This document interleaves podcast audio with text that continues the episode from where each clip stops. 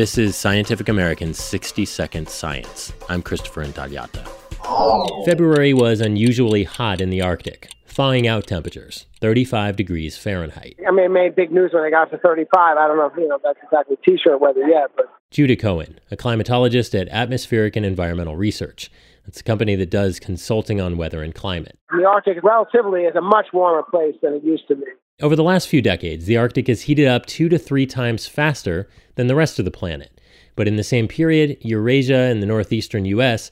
have been on a cold streak, with some serious cold air and snow. Snowmageddon. Snowmageddon 09. It's Snowmageddon. It is Snowmageddon. Snowpocalypse. Climate change denying politicians like to point to the cold snaps as some sort of proof global warming's not happening.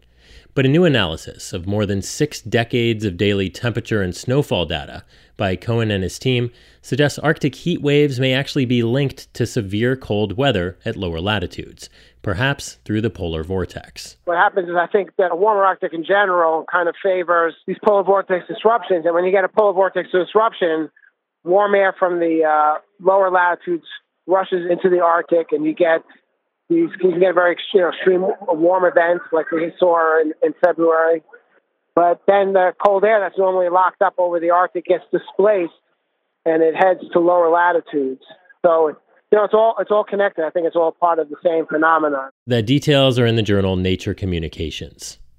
Important caveat this research is just an observational study, so it doesn't show a definitive mechanism for a warm Arctic causing more snowpocalypses.